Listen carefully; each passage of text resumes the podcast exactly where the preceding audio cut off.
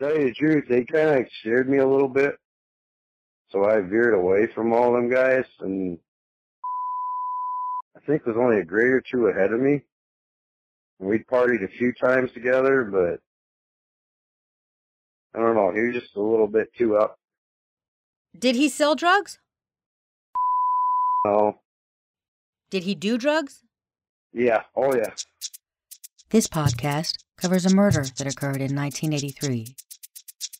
It is a true story, and while I have relied heavily on police reports and public documents, the opinions of the host and interviewees are simply that opinions, not facts. The credibility of the witnesses and what they say is to be determined by the listener. Everyone is presumed innocent until proven otherwise in a court of law. So, what all of you guys that sold, did all of you like Rick? Did he do drugs as well? Yeah, Ricky did drugs. That would be, that's what got him in trouble. So he did a lot, is what you're saying. It got it, it became a problem. Yeah. And what did he do? So, he free base with all the other guys. At that time, I was dead set against coke. I thought it was the most drug in the world. So you think that he got that's maybe how he got in over his head, as he was doing more than he could pay for, essentially. Yeah. Dipping into the pot. All right. Did his family? Um. Well, let's start with the girlfriend. She lived with him? Did she know that he did drugs and and sold them? Oh, yeah, she knew. Here's why I'm asking you about the girlfriend. So he wasn't. They did not call him in as missing for like 12 days. No, they didn't uh, Yeah. file a police report. So what? Do you know why that is? I mean, I can understand why his parents didn't. If he didn't live with his parents, they may not have known he was missing for that long. Why did the girlfriend not ca- uh, call the police before then? Um, 'cause we all pulled disappearing acts. I pulled disappearing acts. I'd be gone up to a week at a time. I mean, we all did it. So that wasn't uh, out of the ordinary then. Yeah, that wasn't all the days missing was, you know, because most of us is three, four days. And we come home. Uh-huh. So the 12 days is probably hopeful thinking on somebody's part that he'd show back up. I kind of remember something being said at Howard's. it seemed like she stopped by at the Hobby Hut or something and said something a few times. But we didn't, I didn't think nothing of it. So she mentioned it like among friends. Like, have any of you seen Rick? Yeah, that'd be an active search for Ricky. Okay, so that's interesting. And then Well, they're point, people definitely looking. I mean, Yeah, I was figuring that they were, you know, when it's that I can so, sort of see how, okay, if she thinks he went missing and maybe he went out to pick up drugs or something, you don't necessarily want to get the the cops involved right away because you don't know what you're going to find when you find him, and what if he's got a big pile of drugs with him? You know, like they, she's. I can see why she was probably hesitant. When the younger man asked his brother where he planned to bury the body, as one does when their sibling has just produced a dead body, the named suspect replied, Up near Brohman, near the 800 acres, referring to the land that their father cared for. Multiple people say the named suspect told them that's where he buried Rick, so that's likely why police searched it so many times. I'll get back at him. He can't screw me out of no weed. The named suspect said this maybe a month or so before Rick died, and continues to fall back on this even after the murder, telling someone else that Rick took a few hundred dollars and some pot from his house on the day of the murder.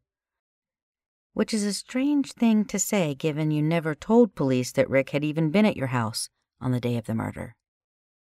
I suspect that that's a detail police would like to hear more about if it was true, although I don't think we should be taking the word of the named suspect as gospel. But that alone would be considered sketchy, and it's probably the kind of inconsistency that quickly made him a suspect. It also feels like a convenient mistruth. One you'd tell when your subconscious is trying to make excuses for why you did what you did. Why did this happen? And where did he do what he did to Rick? Whether he shot him or he stabbed him, and both are mentioned in the report as possibilities.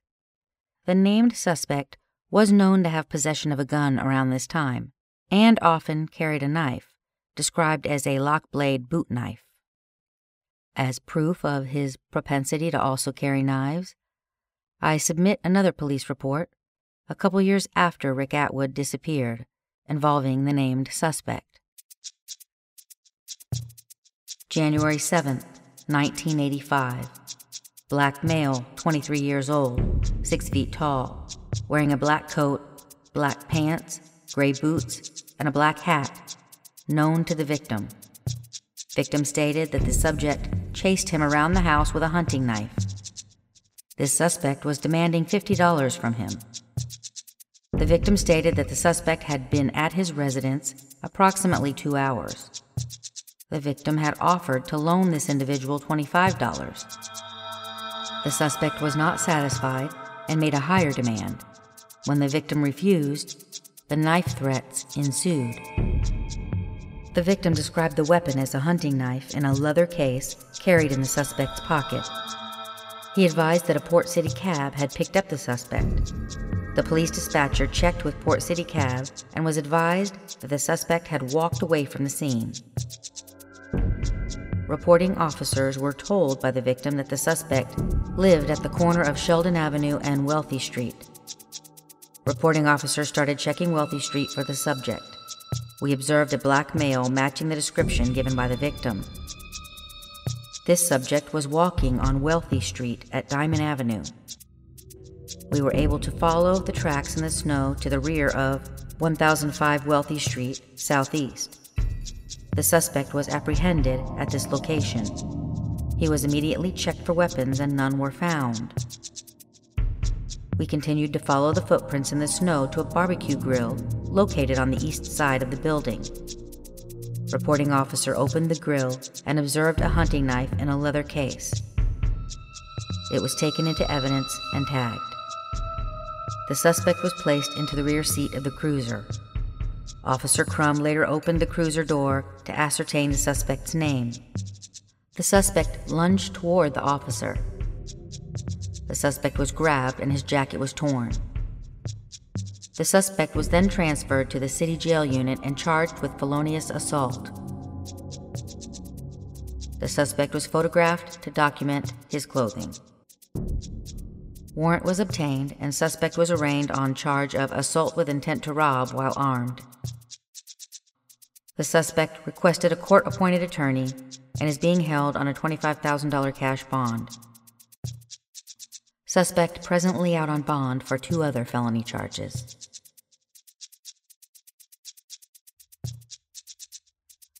What makes the story of his brother having seen Rick's body so compelling are the details passed on by multiple people, including the clothing Rick was wearing when he was seen in the trunk, down to the detail of his glasses and where the blood was on his clothes. Or people being able to relay the story of how the named suspect got rid of Rick's car. Some dude wanted to buy it for 200 bucks. That's what someone heard the named suspect say. As the story goes, this guy was shown a picture of the car.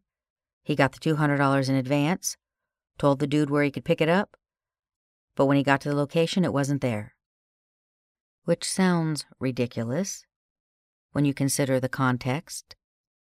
But it actually happened. Well, sort of. And I imagine the fact that someone other than the named suspect knew that led the detective to believe that some of the witness's other information might be accurate too. Based on a name and phone number that was written on the back of a business card that he took into evidence, Detective Miller tracked down and interviewed a man to ask if he recalled someone attempting to sell him a vehicle in the summer of 1983. This interview occurred a few months later, in February of 1984. The witness asked if the car in question was a brown Pontiac Trans Am, to which the detective said, Yes, indeedy. Okay, so Detective Miller didn't say it exactly that way, but I'm certain that his cop's spidey sense at least felt yes, indeedy. The car dude told his tale, and it went something like this. He worked second shift at a plant in Grand Rapids, and he saw the car on a workday, though he was sure it wasn't a Thursday because Thursday's payday, and he bowled on payday. He said he got out of work and stopped to see some friends at a local party store. He said that a black male in his 20s asked him about the availability of marijuana, and the discussion turned to a vehicle. He offered the car dude a vehicle for 800 bucks, saying that he had three other vehicles similar to it. Although he said that he had left the title for this car in another car. So, he takes this car dude to see the vehicle, who described it to the detective as having rather shabby interior. He said that it was dirty and muddy. So let's stop here for a minute and understand where we are. Our named suspect, after getting rid of Rick Atwood's body, is now in Grand Rapids trying to sell his car. So this car dude said that because the man claimed that he had the title, he wrote his name and phone number on a business card and gave it to him. He said that they had maybe spent five or ten minutes together, the subject left, and he never heard from him again. When he was shown the business card that the detective had found with his name on it, Car Dude produced a matching one from his own wallet. He said that he picked them up at work. This person claimed to have no further involvement with stealing the car or the murder that was being investigated. Here comes the interesting part. He was shown six pictures and was apparently unable to identify any one of them as the person who tried to sell him the vehicle. So a few things could be happening here. Number one, Car Dude is the type of guy who does not want to get jammed up in any situation involving police. He's not into snitching, and whether he recognized a picture or not, he's not going to say. That's one possibility. Another possibility is that he really did not recognize the person, because the person wasn't the named suspect. If he is, in fact, trying to get rid of Rick's car, is that him doing it? Or someone else doing it for him? It's certainly possible that Car Dude wasn't the only car dude that night. The named suspect could easily have pulled this con on someone else, and even managed to get 200 bucks out of some other poor schlub. I think at some point the named suspect must have realized that without the title, this little plan to offload the dead guy's car was not going to work. Most people aren't going to hand you a couple Benjamins, offer a hearty thank you much, and drive off with their new car, sans title. Maybe it took him a couple hours in his adrenaline induced state to realize that he was going to need a plan B. I guess that's where calling the wrecker service the next day came into play. But I want to mention something here again. If the Trans Am was left in a hotel parking lot and that's how the named suspect allegedly arrived, who is driving him around Grand Rapids trying to offload the car? Surely he's not walking, is he? Or maybe he is. Or maybe he called a friend and they're riding all over Grand Rapids together. Maybe getting high because now they've got Rick's weed and his money, right? Who's the named suspect hanging out with in Grand Rapids a few hours after he has killed Rick and disposed of his body? Well, I'll tell you who that who is. That who is another person with first hand information about this case. That who probably has a very interesting story to tell. I wonder if we'll ever hear it. Now, I don't know about you, but if I ever murder someone, the first thing that I am not going to do is anything else illegal that gets me tossed in the pokey. And should I somehow get tossed in the pokey for something other than the murder that I've not yet been arrested for, I am probably not going to blab about the murder to everyone who gets within whiffing distance of me. I am flabbergasted to report that our named suspect was not quite so careful. A startling number of inmates came forward to police with information that they say was shared with them, or that they overheard being shared by the named suspect. Now, cops have to take jailhouse informants with a grain of salt. First, other people in a jam often try to get themselves out of that jam by giving up information on someone else, whether that information is truthful or complete and utter bullshit. So, from this group of questionable witnesses, a number of things were gleaned, including the named suspect telling someone, Rick ain't gonna screw anybody out of no more weed. Another nugget suggested that the named suspect and his girlfriend had checked into the motel in Grand Rapids, and then he left her to meet with Rick. Essentially, this story suggested that he may have had a prior arrangement with Rick. Now, we know that Rick's blood was found all over and around the driver's seat of the car, which he would be driving if he picked up the named suspect, like he had already done earlier that morning. According to one inmate, from the story that the named suspect told, Rick had been talking crazy and putting him down, and so they're parked somewhere, and he gets mad and he pulls out a gun and he shoots Rick in the side twice. Included in this retelling are painful details like Rick grabbing his side and doubling over after being shot, coughing and then straightening up and looking at the guy who had just shot him, presumably with the look on his face that said, What the fuck are you doing? This story about how he dragged Rick out of the Trans Am and put him in the trunk of the vehicle was reported multiple times.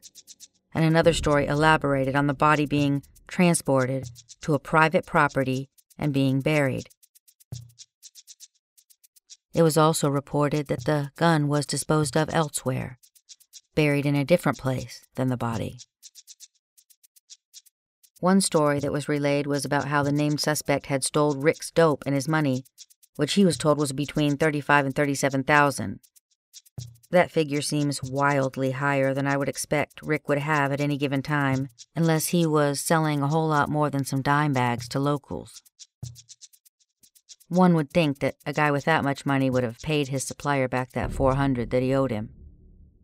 So I tend to disbelieve that amount. It's probably a lot closer to 35 or 3700. Now, some of the information could have been peppered with hyperbole by inmates hoping to gain favor, or it could have been the named suspect overselling his story when he related the first time. But I have no doubt that he took whatever pot and money Rick had on him. That was the motive. Also, no money or pot were found in the vehicle when police located it in the parking lot. I think the reason why police may have believed a lot of what they were hearing from inmates is because it lined up with the things that they knew to be factually accurate, like how the named suspect drove the dead man's Trans Am back to the motel, where it would later be found, and they kept hearing the story of the named suspect getting a ride from someone out of town. That turned out to be true. Even minor details like him calling the wrecker service to pick up the vehicle and using a fake name. All of these details were coming back around to police from multiple witnesses. And some details were a little less minor, like how the named suspect's father knew about the murder and had posted bond for the girlfriend when she was arrested after being questioned about the murder. That sounds like something you do when you know someone has information and you don't want them to share it.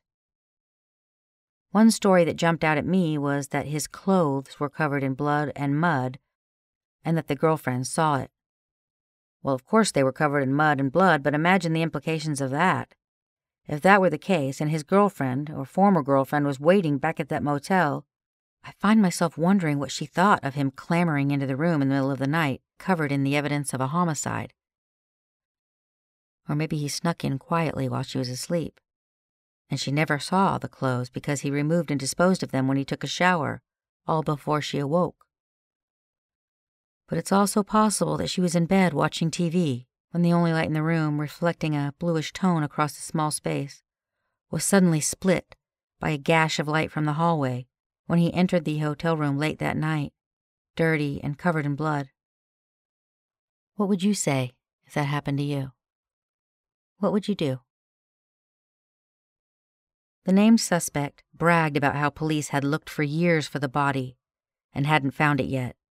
They never would, he said, because it was buried on private property and they couldn't get permission to search for it. Imagine having the balls to admit that to people, to say it out loud after you've killed someone. They'll never get onto that property. They'll never get a search warrant. Well, I'm going to tell you a few things about that that 800 acres in Brohman, if I'm reading the report right, that's land maintained by the U.S. Forestry Service. As far as private land goes, that's only as private as Uncle Sam wants it to be, and that, I suspect, is why it's been repeatedly searched. Private property, however, like, mm, let's say, your dad's house and the remote acreage surrounding it, well, you need a search warrant to search that. And to get a search warrant, you need probable cause. Here is a quick and easy primer with a touch of schoolhouse rock vibe on search warrants put out by Command College, which touts itself as a graduate school for public safety executives. Okay, so there's some really bad dudes selling crack out of this house, and everybody who lives around there is like, those are really bad dudes, and they're selling crack. And you want to do something, but you can't just go break down their door and arrest them and search their house because there's like this constitutional rights thing that says so, right?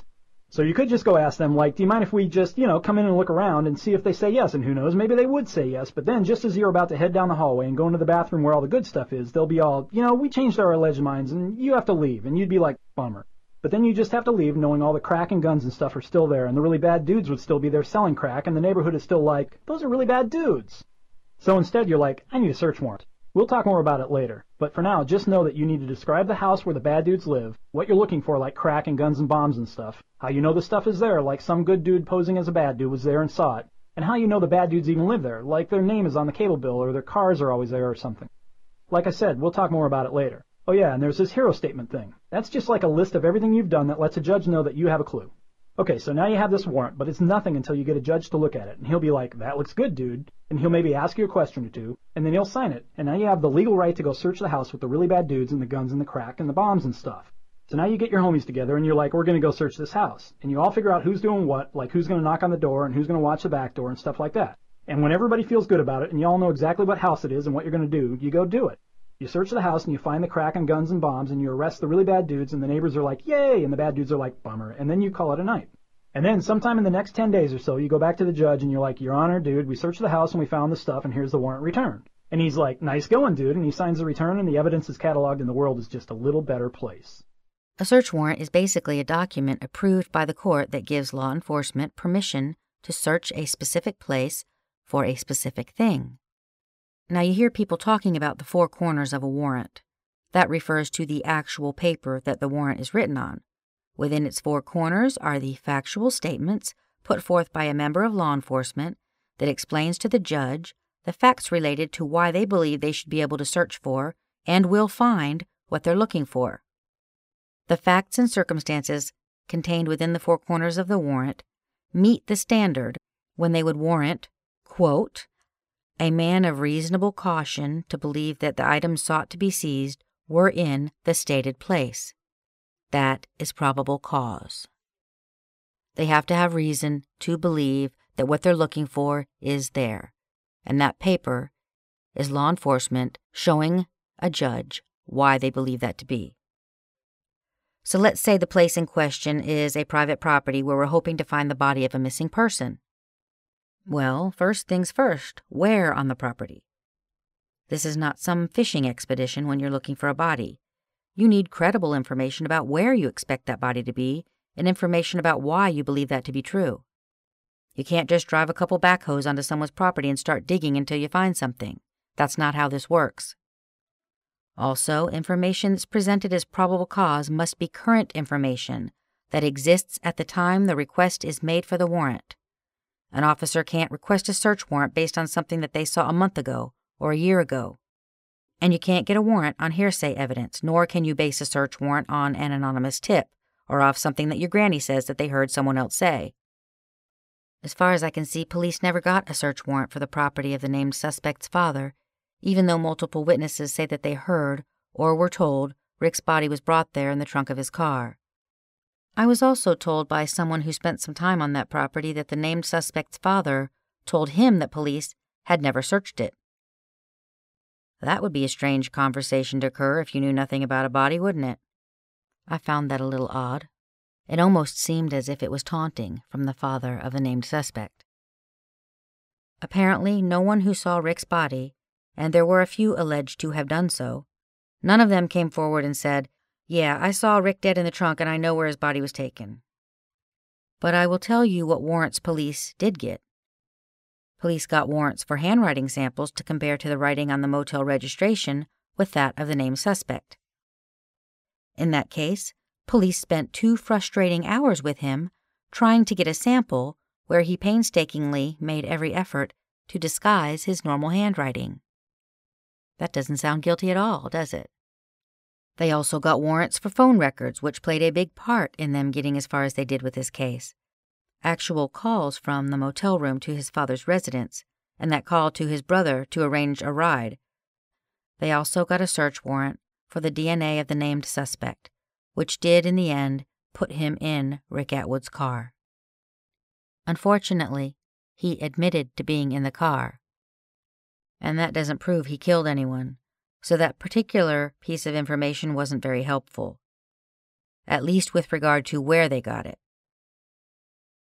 But let's talk about that broken shovel handle in the trunk. Well, it might not mean much if he wore gloves when he allegedly buried Rick's body, but it sure couldn't hurt to see if his DNA is in there. If he or anyone who assisted him touched that shovel, maybe when it was grabbed from a garage, their DNA could be on it. That item was only in recent years sent in for testing. It might not even be processed yet. I have seen instances where it takes years for DNA tests to come back on certain items. By way of explaining that, the DNA testing in this case has evolved over the years as technology made it possible to do more advanced types of testing on the existing evidence. Let's just say that if someone's DNA is found on a broken shovel handle that was found in a trunk of a car that had a lot of the victim's blood in it, that person is going to need a real good reason for that DNA being there. That would be a game changer. But I'm not sure that it would be enough. You see, cases are built like homes, brick by brick, piece of evidence by piece of evidence, and no single thing will do it. Right now they have quite a few bricks, but finding Rick's body would be the game changer. One piece of property has been searched repeatedly, and another, a private residential property, has not. But that piece of property, it won't stay in the hands of its owner forever. Lots of cases get solved when homeowners die and the new owners agree to let police do a search. To get a search warrant to search private property while it remains in the hands of family members, they would need a first hand account of a body being on that property. This person said so and so isn't enough. That person saying he told me isn't enough. Someone else saying, well, he told me this or he told me that. It's not enough. I saw so and so. That is what they need. Someone who was there would need to man up and fess up. And if there's no one with the stones to do that, then police wait. And let me tell you, folks, police can be pretty patient in situations like this. Do not think for one moment that they've forgotten. They have not forgotten. I have documents and reports right here that are dated within the last two years where quite a bit was done on Rick Atwood's case to move it forward, particularly with regard to DNA evidence. I've spoken to multiple people who have been questioned by police in the last few months. They have not forgotten. They're still trying to get justice for Rick, and when one set of investigators retires, cases like this get passed along to the next batch of fresh faced, bright eyed, bushy tailed investigators, hungry to solve a case that has eluded justice for so long. They haven't forgotten. They will never forget. You can believe that. Stay tuned. I went down to Chicago. I didn't know where else to go. I was paid to shoot a man just shot him and then I ran. I didn't even get the money I owed. I turned around and took to the road. Been wandering to and fro and made my way to Chicago. I see the fire of the barrel and bullets fly like an arrow. I see the trouble in the poor man's eyes. I see his soul take to the skies.